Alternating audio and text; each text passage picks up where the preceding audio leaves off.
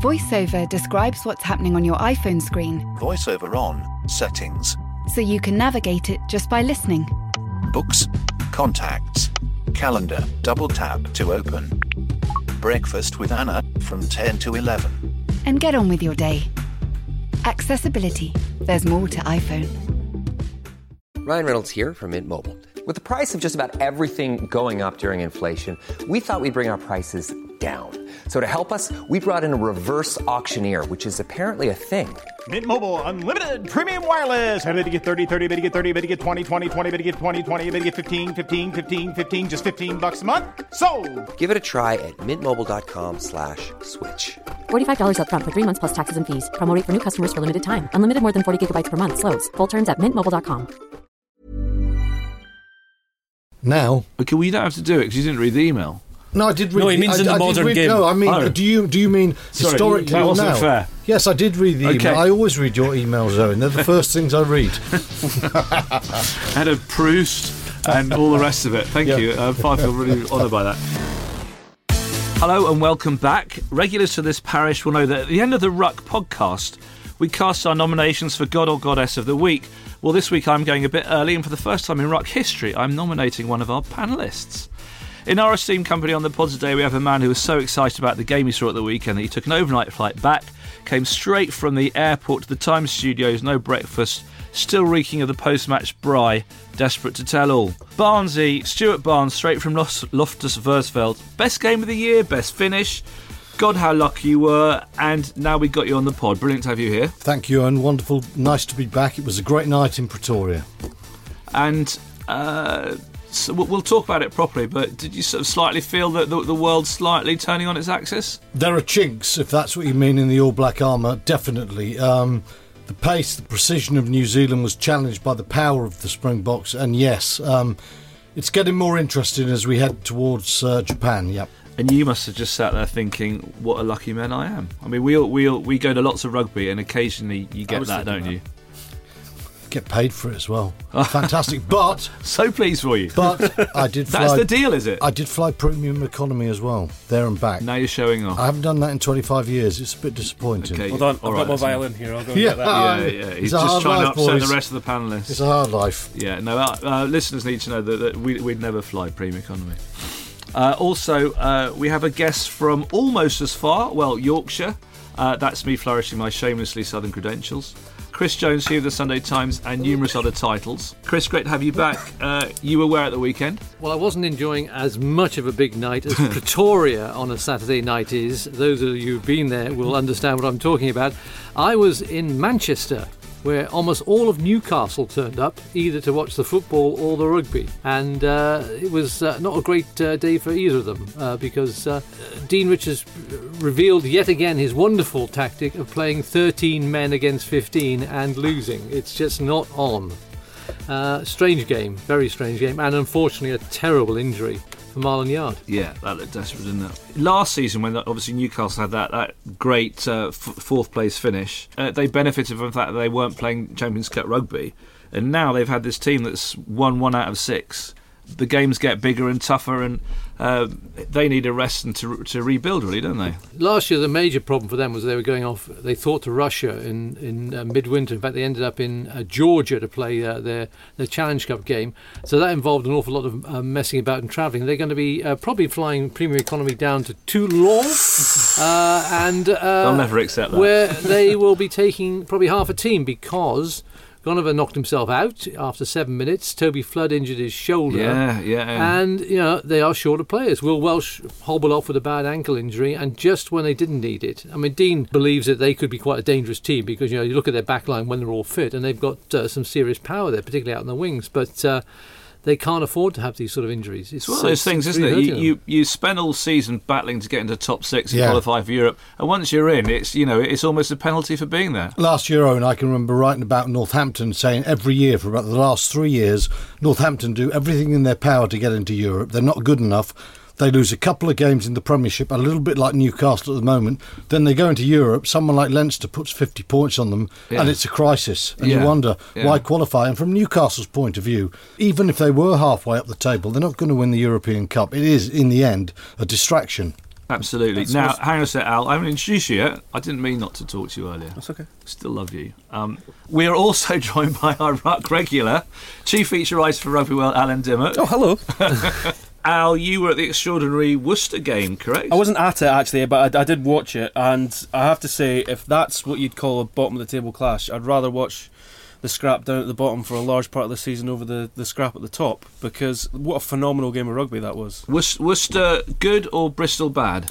A bit of both, actually. Worcester just played incredible front foot rugby for the majority of that game, but Bristol, I mean, if you want to use the word patterns, their defensive shape was atrocious for the entirety of that game.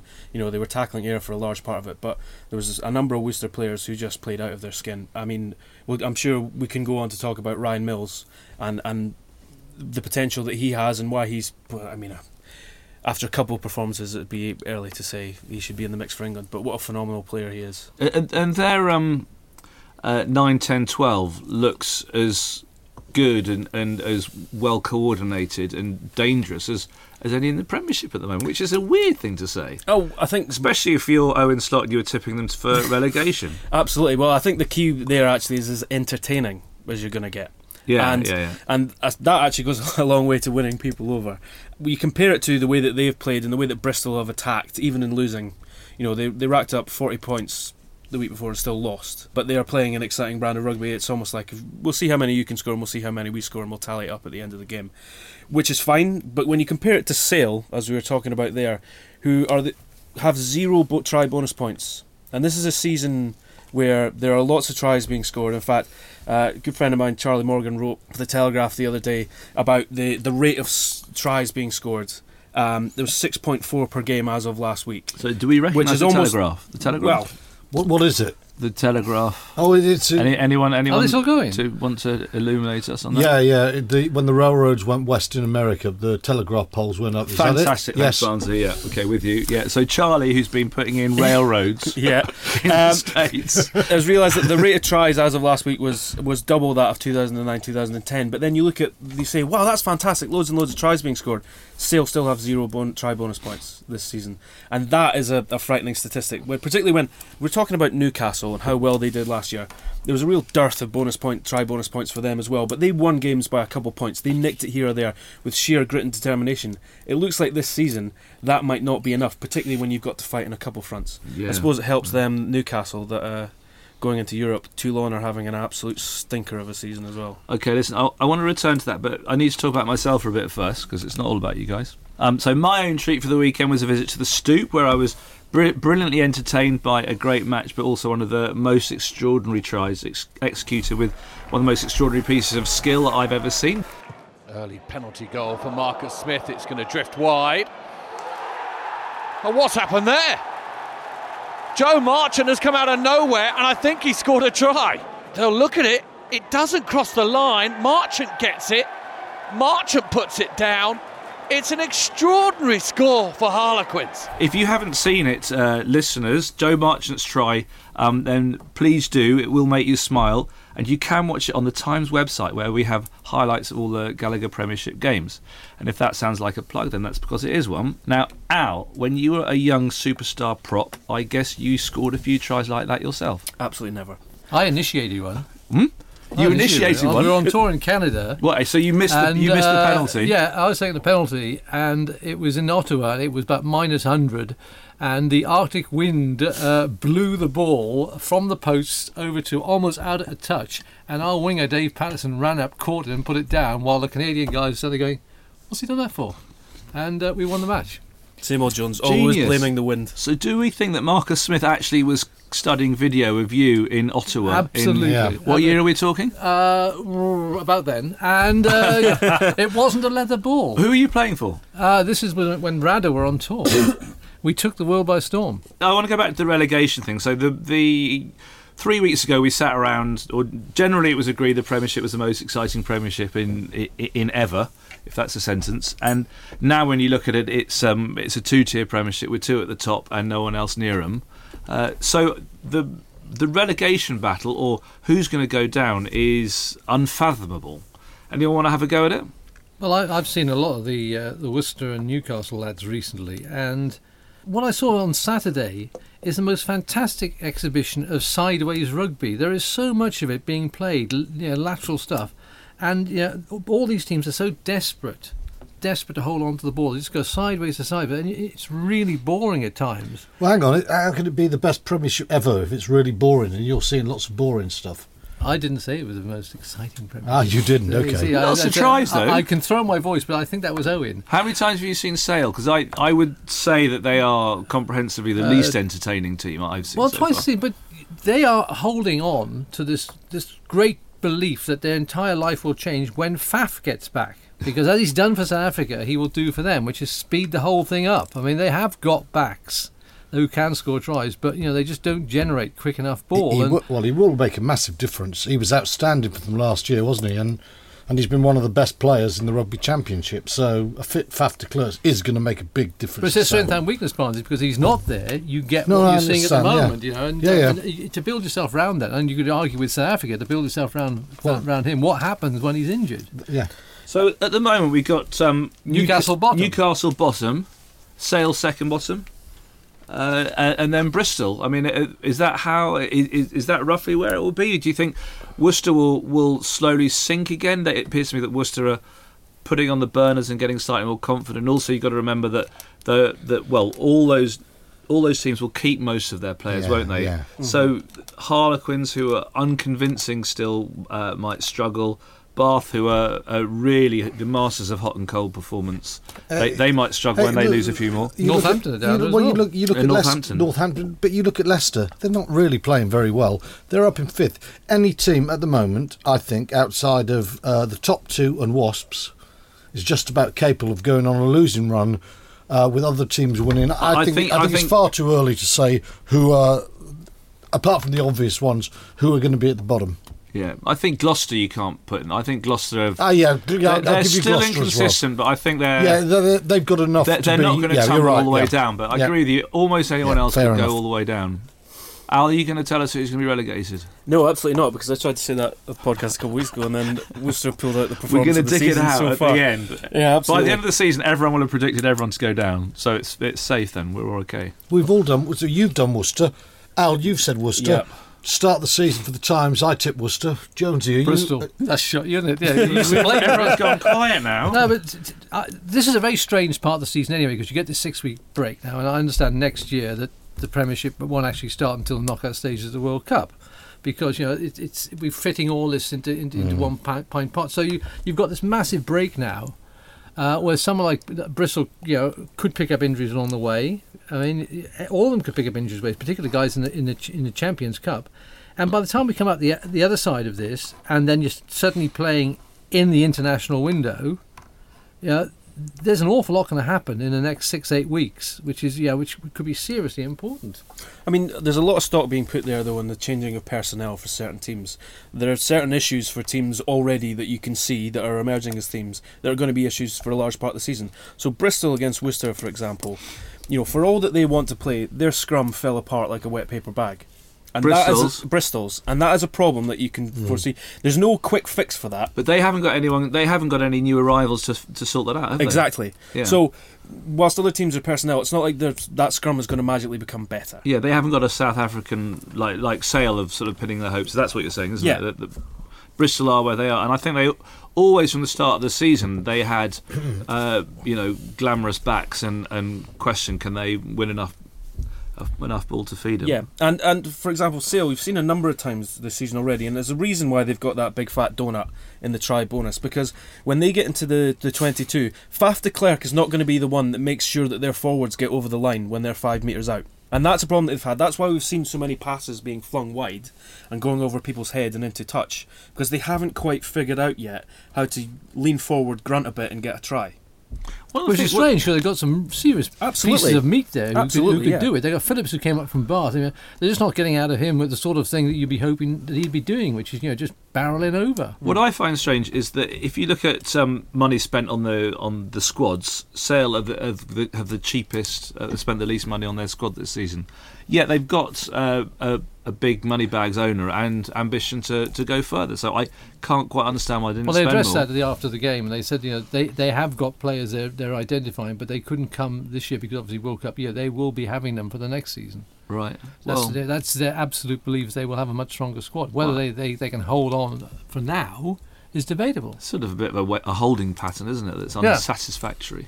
Well, all he, oh, Steve Diamond also did, uh, when I asked him, did you give yourself the vote of confidence? He said, yes, I did, because obviously he's on the board. So when they're in trouble, he actually sort Yeah. of loo- looks in the mirror and gives himself Yeah. a vote of confidence. So I think it's a strange scenario. This there. podcast can officially declare Steve Diamond's job safe. Barnesy, let, us go back to, to God of the Week and, and your weekend. So, so the international season not far away.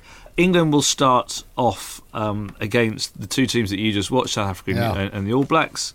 Uh, against South Africa, they will, will be England will be assisted by the fact that uh, the aforementioned Faf, de Klerk, Willie le Roux, Francois Louw. Francois Louw, uh, Franco Mostert. They will all be absent from the from the Springboks for very tedious uh, reasons, which we um, can't be bothered to explain here. Um, but but nevertheless, uh, you you you saw that game. What? How do you think England's going to match up? Uh, how good were those teams? South Africa are a completely different team to the one England met on tour. They're infinitely better now. Um, they have resurrected a lot of the old South African uh, beliefs. Uh, they're brutal on the gain line. First five minutes of this match, they went through New Zealand tacklers about five times, and, and that set the tone for the first hour of the game. It should have been enough to win the game. That's the South African way. And you're saying that. So you're saying that they, they were the old South African way. They were the old South African way. But, but when they beat England in the in the summer, it, it was quite a lot of the old South, South African way. So you're saying that they've actually accentuated that. They're yes, better. they, yeah. they have. They, and defensively, they're, they're, they're not the same team. In De Allende and Kriel and and Pollard, who is getting better by the game. You've got to remember, Pollard was out for a long time, and when Pollard has played, they historically have been quite good. When he's been out for two years, they fell to pieces. This guy is underestimated. But He almost lost his leg, didn't he? Sorry? He almost lost his leg. yeah, yeah, he did. He did, and now he's one of the best tens again. But the, the, the midfield three caused big problems. New Zealand thought they could get Sonny Bill and Goodhue, uh, well, not Goodhue, Crotty, who came in last minute, threw them on the offload, and they couldn't. Sonny Bill got hit hard first time, ended up off the field. Very aggressive defence. New Zealand wanted to play the kick game. But Diante is improving. Everyone keeps saying, oh, he's great with the ball in hand, but going backwards. Even Willie le Roux was up for the defensive game. They're going to miss him as well because he controls them. But overall, you know, if, England were playing the team that took the field in Pretoria, you would have to say they would be underdogs without any shadow of doubt. But I must say, uh, Faf de Klerk is uh, is a huge loss because he gives the power of their team shape, and it's all well and good being big and bustling, but if you don't go the right places, you're struggling. Yeah, and it was when they took him off that, that- uh, that the, the world folded, wasn't it? 14 points. Embrose Papier came on. It was his fourth cap. Two of them he's been a makeshift wing. Uh, he had eight minutes, which is double his previous test time as a scrum half. What happens? They lose the game. So They should pra- they should bring Francois Hougaard in for that Twickenham game, shouldn't they? They can't, oh, but they can't. They can't, can they? This, this is the What a problem. They shame. could, they could go. Pienaar, oh. Gerard. It, it's it's the problem. Francois, Cobus Reinach? Oh no, they can't play. him he either. can't. There's so many. You know, Francois Louw had a, a wonderful game. He outplayed Kieran Read. But so he's not- really, England's England's smartest play was by um, by contracting all the best South African number nines to uh, to Premiership clubs. Yeah, well, short term, long term, slightly different. yeah. No, it's not helping the World Cup, but One, one thing I did hear on the grapevine, it might not be true, but I was hearing a whisper uh, from fairly good sources in Pretoria. anything on the grapevine that's not true, we we'll like want to hear it. Okay, it's true. Duane Vermeulen will be coming back from Japan. I think the Japanese will gen- uh, generously release him to play against England. Changes things. Al, do you see England in a short space of time getting together forward pack? Who Eddie Jones always said the the, the base of my team is is the big forward pack who could um, scare the rest of the world. Do you, do you reckon that, that there's time to uh, compete in that respect? Well, I mean, there's going to be big changes in the front row.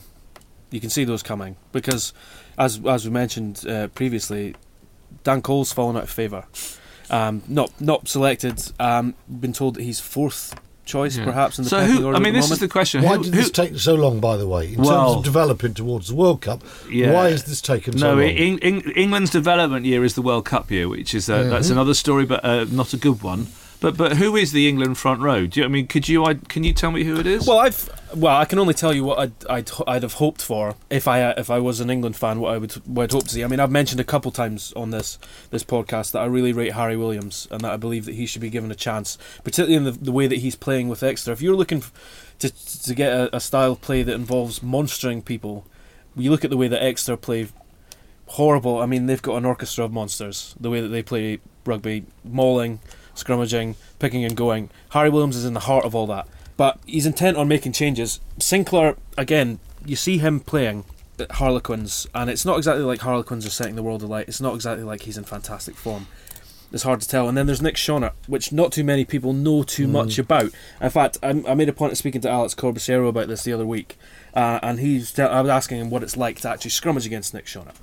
And he said that he's strong, gets into good shape, and if he's allowed to sink a scrum very low, then he's hard to move once he gets in that shape. So it seems like there's respect there for, from people that have played against him. And is he ready been- for Test rugby? And he's been watching Schonert recently, isn't Yeah. he? Which again is a weird thing because why are you starting to watch new players in the October before the World Cup? When, Ed- when Eddie joined England, he said that this year he'd have all bar about three of his squad, and he is looking at new players now. It's, it's Well, Schonert was meant to go to Argentina and got injured, didn't he? Yeah. So, yeah, and then But, he, but he wasn't taken to uh, to South, South Africa, Africa, which yeah. I, and I thought that was the right time for him. Do you, Chris? Do you think you know who the England um, front row is? Well, And and what do they do? Well, what do they do as their replacement? Your question- Their replacement loose head.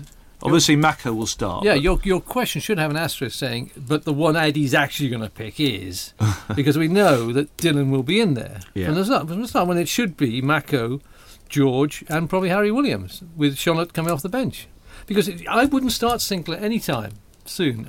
He's an impact guy. he is an impact guy, and You, he you also bring him off the bench. Yeah, I, th- I And loosehead wise, you know, I think I Sinckler didn't is think- phenomenally talented, but some but there but there's um a psychology that needs to be cracked with him. uh, Kitshoff will get to him. If they start with Sinckler, the South African loosehead, Kitshoff will make a mess of him. Absolutely right. He's, he's 20 mi- minutes, 25 from the bench when you've got to change the pace of the game up.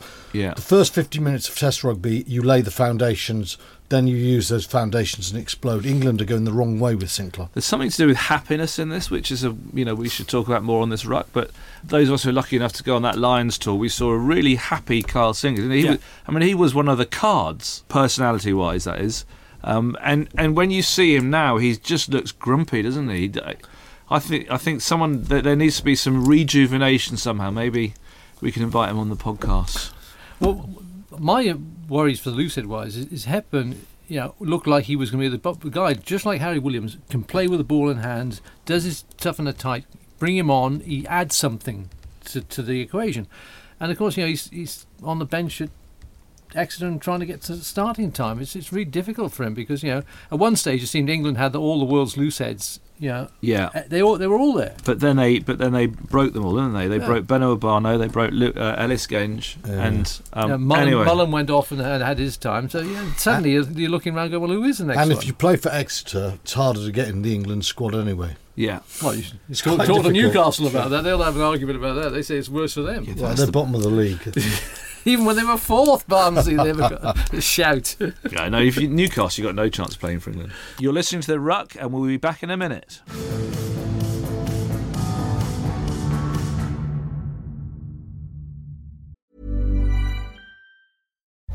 As you're listening to me, Daisy, Apple's iPhone disassembly robot, is dismantling an iPhone into lots of recyclable parts. That's how Apple recovers more materials than conventional recycling methods. Thanks, Daisy. There's more to iPhone. Ryan Reynolds here from Mint Mobile. With the price of just about everything going up during inflation, we thought we'd bring our prices down. So to help us, we brought in a reverse auctioneer, which is apparently a thing. Mint Mobile unlimited premium wireless. Ready to get 30, 30, bit to get 30, bit to get 20, 20, 20, bit to get 20, 20, bit to get 15, 15, 15, 15 just 15 bucks a month. So, Give it a try at mintmobile.com slash switch. $45 upfront for three months plus taxes and fees. Promo for new customers for limited time. Unlimited more than 40 gigabytes per month. Slows. Full terms at mintmobile.com.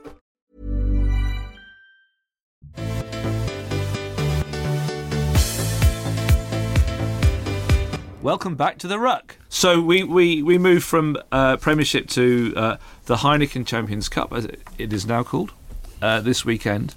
Um, I was going to ask you all to name who you think um, uh, might win or be in the final, but I'm guessing everyone would say Leinster or Saracens. Please shout if you would say otherwise.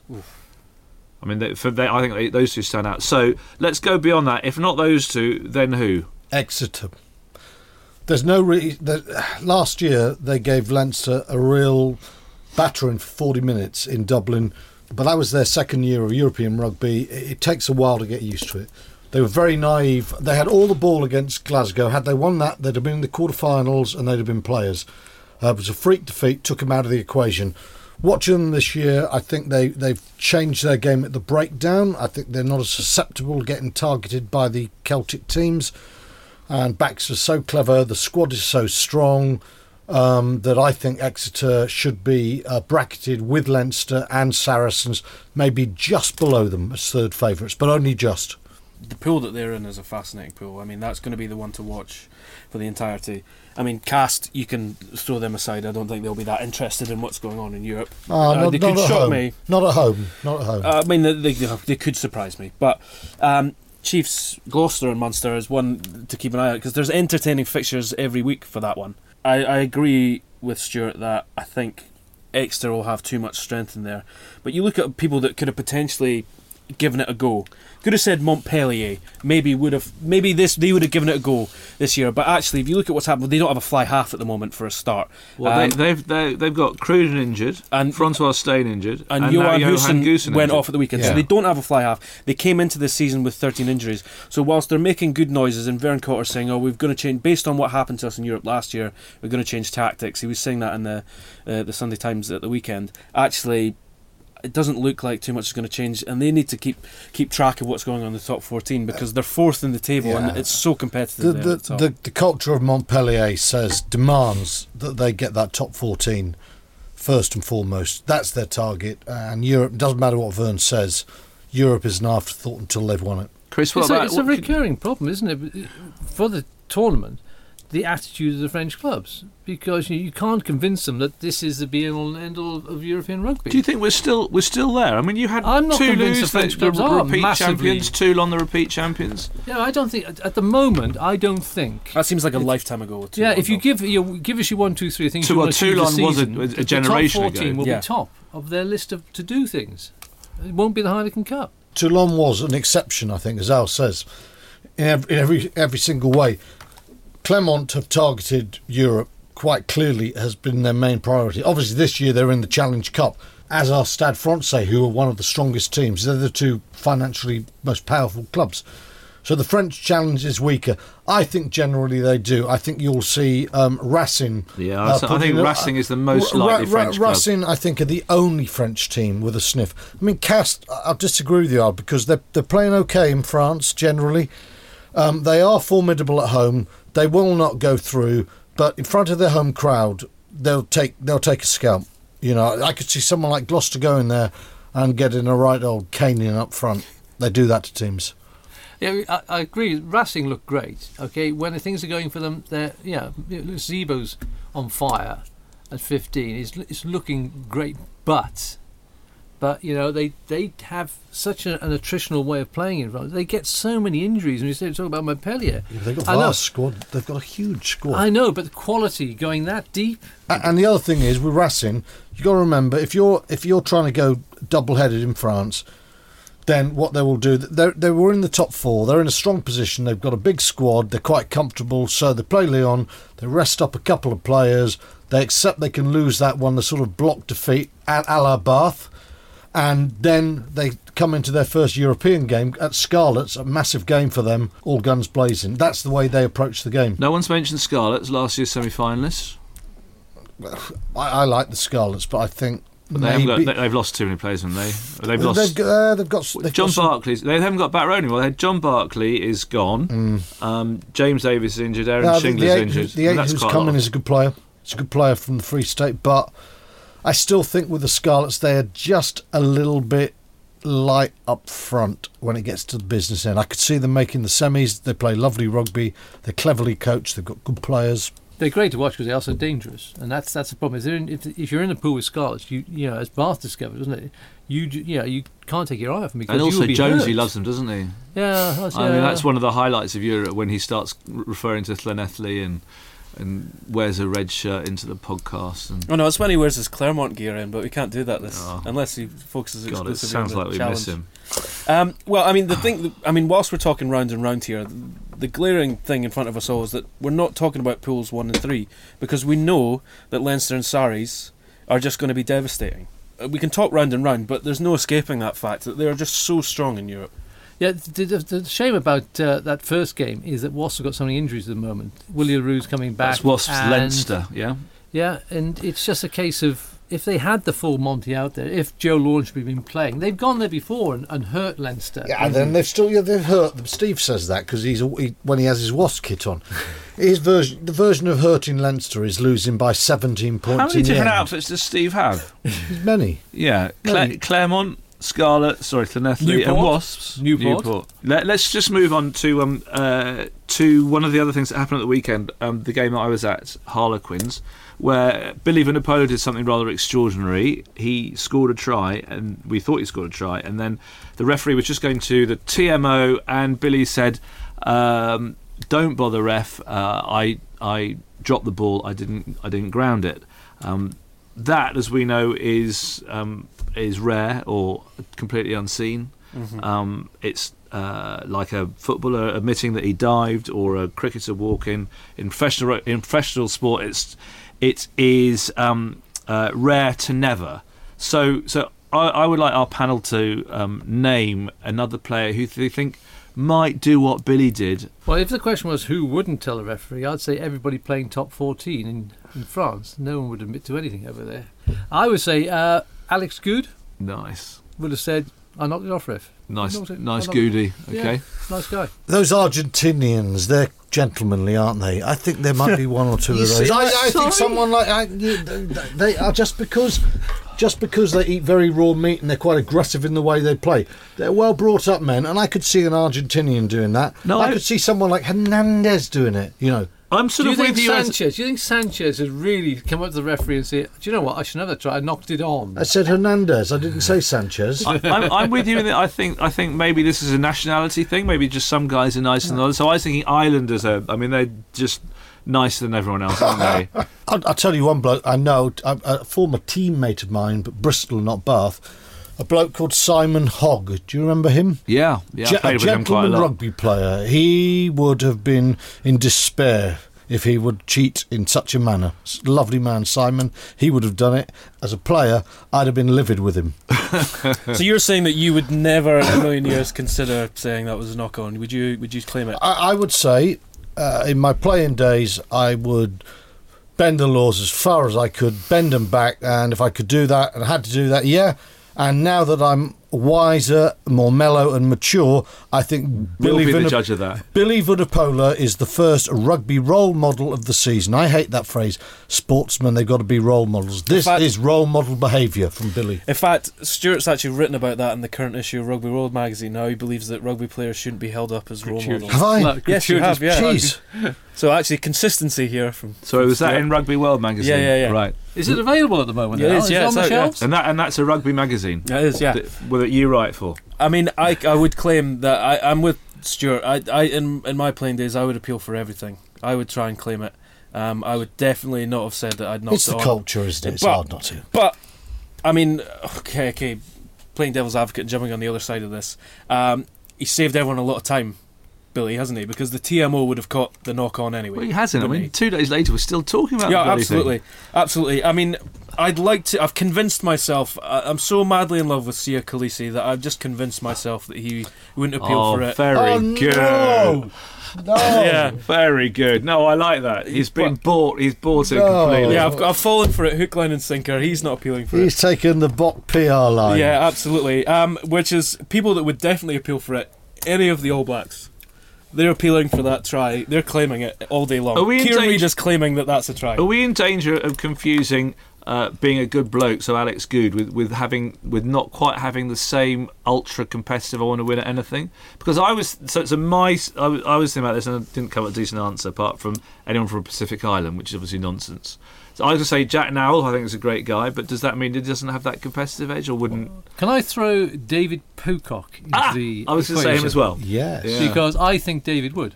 Because he's that more rounded character, he's taken some Yeah. time away from the, the game. I Yeah. think that he has the right attitude to the sport, and I I would think he would hate to think that okay, cheats to the rucks, but I would hate to think that he he wouldn't want to cheat in something as obvious as that and as important as that. And I, I would hope that David, if you're listening, I believe in you. Yeah, I think I think we might just have him on the line. That, I mean, amazing. Do you think he pushes the laws of the breakdown to the limit as opposed to cheating? Well, the, the, ah, but then you'd say, well, what about Richie McCaw?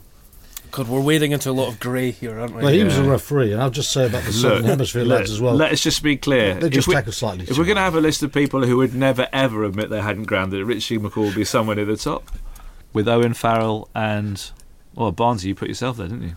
Anyone who fears losing would say, I scored it, ref. Okay, uh, final element of um, today's podcast. Uh, we will now. I've already gone with Barnesy. Your god and or your goddess of the week, Al. I've gone for a collection of gods. Those heroes on Hackney Marshes at the weekend.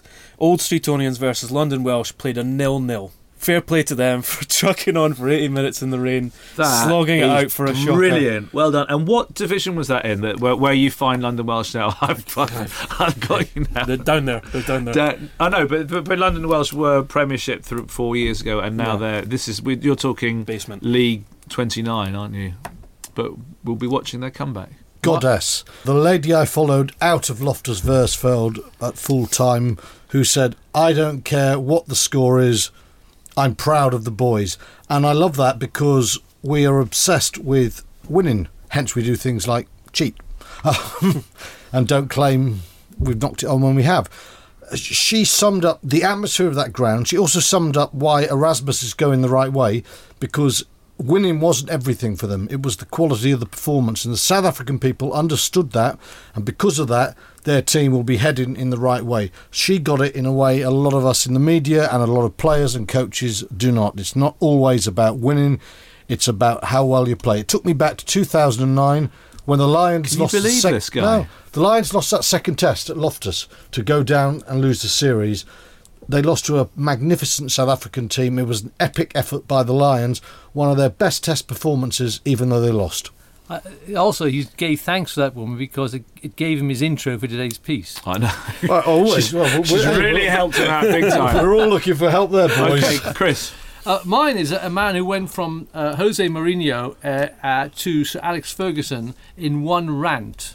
Michael Cheika. It was fantastic. What great television! Jeez, it is an unbelievable performance. It was it was just great, and the way he keeps on pointing at people and sort of almost offering them out. It's great This, to see. this was his half-time rant. Yeah, when, and, uh, and they when then had a record. second half, Australia, yeah. well, what was the score at half-time? They were Was down, 31-7, was that right? and then they won 45. Yeah, 40 the, the biggest yeah. turnaround in the history of. Uh, uh, it, it, it, there were no flying hair dryers. There was no flying saucers. He just did it with pointy fingers. He did pointy fingers, and boy, that pointy finger worked. He You're is right, my and, god and of the possibly week. did sh- save his job. Okay, um, casting vote. Uh, well, I'm with you, uh, Chris. Thank you very much, Michael Cheika.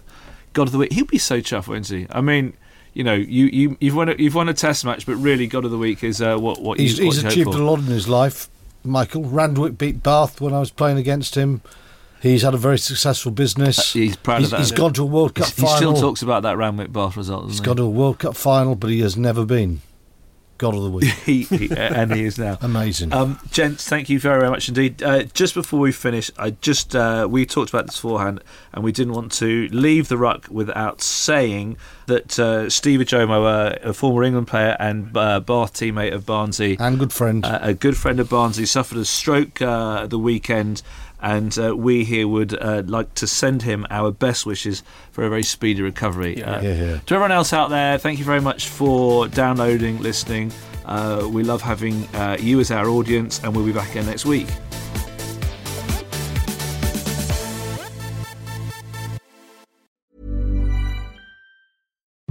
VoiceOver describes what's happening on your iPhone screen Voiceover on. Settings. so you can navigate it just by listening. Books, contacts, calendar, double tap to open. Breakfast with Anna from 10 to 11. And get on with your day. Accessibility. There's more to iPhone.